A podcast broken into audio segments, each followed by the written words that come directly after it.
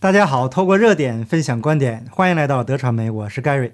今天呢，我们主要讲以下两个内容：曾经的医学界权威期刊《柳叶刀》发表了一篇重磅的评论文章，全球的口味大流行即将结束。第二个内容呢是比较有意思了，关于国际巨星阿黛尔的，他的这个演唱会因为口味的原因就要取消了。我们频道很少关注娱乐圈，但是这个阿黛尔这次演唱会的取消啊，跟打针也有着非常大的关系。好，我们正式开始今天内容。首先呢，我们先简单的讲一讲阿黛尔这个《现世报》的故事。先声明啊，我个人对这位歌星并不了解，也没有任何意见，没有任何成见，只是啊就事论事说一下这个新闻。根据 Mail Online 的报道，阿黛尔周四在社交媒体上上传了一段哭泣的视频。她在视频中流泪的道歉，然后啊告诉她的粉丝说她的节目还没有准备好。那阿黛尔在临演出前的二十四小时宣布取消演唱会，他声称的原因是大部分员工中了口味的病毒，这导致演唱会延期。不过呢，并没有说明什么时候补场。当初呢，他对参加演唱会的要求是所有的观众都要打针才能进入演唱会的现场。那么从这个角度来说，他的所有工作人员也应该都打针了。这都打了针了，怎么还有这么多人病倒无法工作呢？非常的奇怪呀。那如果说感染的员工都是无症状或者是轻症的话，那隔了一段时间就可以了吗？可是现在他已经取消了一月到四月所有的演唱会，这又是为什么呢？而且他的决定啊，非常的突然，这个激怒了很多粉丝，因为他们已经订了机票和酒店，有的呀甚至还在飞机上。那在飞行的途中才得知了这个消息。虽然阿黛尔承诺全额退票，可是订了机票和酒店的粉丝们要求把这部分钱也都退给他们。来自洛杉矶的设计师花了近四千美元买票，那还付了一千五百美元三个晚上的酒店的费用。那这位粉丝说：“如果阿黛尔要取消，为什么要等到最后一秒？那即使提前个两三天，也有办法减少损失啊。”那这位粉丝呢，已经打包并且办理了航班的登机手续。面对粉丝的质疑啊，这个阿黛尔是无计可施，只能在网络上拍视频哭诉自己目前的惨状，想要博得粉丝们的同情。那么他到底值不值得同情呢？当初他要求观看他演唱会的人必须都要打针才能进入。他有没有想到会有这么一天呢？按说呀，几个工作人员病倒也不至于取消所有的演唱会，而且打了针了也不会挂掉，隔离几天就能活蹦乱跳的了。那总的来说呀，他开演唱会是好事儿，但是真的不应该针对打针这个事儿区别来对待。阿黛尔和他身边的工作人员打针与否，那是他们自己的权利，但是不能要求来看演唱会的粉丝打了针才能进入。现在呢？这不是是不是遭到报应了呢？好，接下来咱们说今天的重点内容，分享一篇来自《柳叶刀》的文章。在口味大流行之前的时间里啊，这个《柳叶刀》是医学界的权威期刊，它的信誉度也是非常高的，可以说是顶级的医学期刊。但是自从口味的扩散到全世界以来，《柳叶刀》的一些文章明显是带风向，这个让它的信誉度迅速下滑。那现在呢，相信它的人越来越少了。我们会发现一个问题。通过这次口味的全球大流行，我们不难发现，很多过去被掩盖的真相相继的被曝光出来。那包括原来大众信任的媒体，也都站在了真相的对立面。就包括了口味19的来源问题，实际上已经非常清楚了，但是没有哪个媒体敢于报道。在民众最需要真实的声音、需要真相来保护自己的时候，多数媒体都选择了背叛。还有一点尊严的呀，也保持了沉默。但是啊，时间能证明一切。柳叶刀也开始出来放风了。一月十九日，柳叶刀发表重磅评论文章，标题是 “COVID-19 将继续，但大流行即将结束”。这篇重磅文章的作者是健康指标与评估研究所 （IHME） 的主任 Chris Murray，他就职于西雅图华盛顿大学。在过去的两年里面，Murray 团队持续为白宫提供 COVID-19 疫情建模。对死亡率的预测一直是十分准确。那接下来呢，就跟大家仔细的分享这篇文章的重要内容。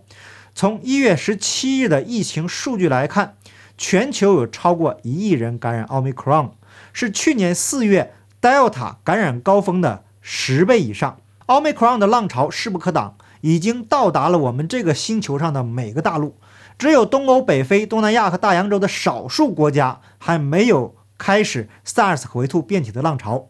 前所未有的感染水平表明，在2022年11月下旬到2022年3月下旬，全球将有超过百分之五十的人感染奥密克戎变种。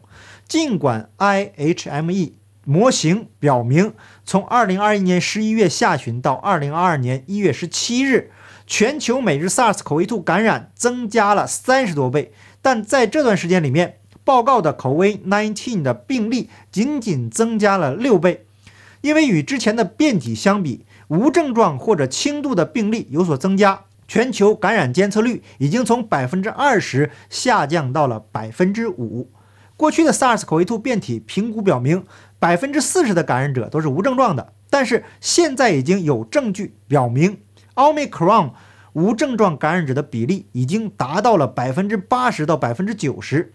文章的作者和他的同事们发现，在南非参加临床实验的二百三十个人当中，有七十一个对 SARS 口味度 PCR 检测呈现出了阳性。那算下来的比例啊是百分之三十一，感染者呀并没有症状。假设这种感染流行率具有代表性，那么在南非就有超过百分之九十的感染是无症状的。这是《柳叶刀》的科学家说的，不是我个人的胡编乱造。那咱们先解释清楚啊。我个人呢，只是把文章分享给大家。那文章还列举了一些官方的数据，其中美国与之前的峰值相比，大多数州的口味的住院病例与已经发现的住院病例的比率下降了大约百分之五十。而在加拿大和南非，医院中需要插管和病危的口味的患者比例下降了百分之八十到百分之九十。但是呢，大量的感染者呀，也对医院造成了压力。某些国家口味19病例住院人数上升至过去的两倍多。那文章在这里啊没有具体说明是哪些国家住院人数的这个人数倍增。更严重的是，尤其是大量医护人员的感染需要隔离，这也给医院带来了双重压力。然而，希腊最新公布的疫情数据让人们看到了希望。从二零二一年十二月二十一日到二零二二年一月十七日，希腊口味的病例增加了近十倍，但是口味的住院患者和医院插管率与十二月持平。IHME 的评估表明，例如将口罩的使用增加到百分之八十的人口，只会将未来四个月的累积感染减少百分之十。那增加口味的19这个疫苗加强剂，或者为还没有打针的人打针。不太可能对奥密克戎疫情产生任何实质性的影响，因为当这些干预措施扩大规模时，奥密克戎这波疫情将基本结束。那节目到这里啊，咱们需要多说一句，又有人在节目中说啊，被黄标吓成这个样子，就你这里用打针来代替，别人都敢说，那估计啊，这位朋友是新来的，也不懂 YouTube 的规则。老观众都知道，我的频道有个警告还在。那在这里呢，想给那些说话不经大脑的朋友一个建议。在您对一个事物一点都不了解，或者说只了解一点点的时候，沉默观察是最好的选择。每件事情发生都有它背后的原因。有智慧的人呢，会透过现象看本质。那我们继续看文章的重点内容。只有在奥密克戎这波疫情还没有开始的国家，在疫情开始之前扩大口罩使用量，才能够产生实质性的效果。但是奥密克戎的速度如此之快，以至于政策行动在未来四到六周内。对其全球进程几乎没有影响，意思啊是现在做什么都没用，病毒扩散的这个速度啊实在是太快了。在报告病例开始呈指数增长以后，三到五周，omicron 似乎达到高峰。截止到二零二二年一月十七日，，omicron 在 WHO 五个区域的二十五个国家和美国的十九个州达到了高峰。预计啊，从现在到二零二二年二月的第二周。大多数国家将达到 omicron 高峰。在 omicron 这个时期，文章的作者认为，COVID-19 控制策略需要重新设定。那鉴于奥密克戎流行的速度和强度，在他看来，接触追踪的努力似乎是徒劳的。那鉴于奥密克戎的高度传播，中国和新西兰也不太可能排除这波奥密克戎的疫情。到了2022年3月，世界上很大部分人将感染奥密克戎变体。那请大家记住这句话。那综合作者以上的这些说法，就是无论我们采取什么措施，都无法阻挡奥密克戎的传播，所以躺平是比较好的选择。过去打针了，也许会有一定作用；没打针呢，也不需要再打了，因为跟不上奥密克戎的传播速度。针还没打完呢，这个奥密克戎这波疫情可能就过去高峰了，又叫结束了。那同时呢，文章还强调了打针的作用。为了避免有人说我断章取义，把这部分内容也分享给大家。随着 COVID-19 打针持续的增加，那许多国家使用第三针以及高水平的感染获得性免疫。一段时间以来，全球 SARS 口味兔免疫水平应该处于历史的最高水平。这里呢还是很绕，高水平的获得性免疫不就是南非的自然免疫吗？那南非的成功经验已经让所有西方国家无法回避，也无法再掩盖自然免疫的效果。那说到这里呢，还是有人不懂。我个人强调的自然免疫，不是说所有人都适合。一说到自然免疫，就开始较劲，说啊，因为疫情那么多人离世，意思就是说我们不珍惜生命。那麻烦呢，被打针洗脑的这些朋友听清楚，我个人没否认打针有效果。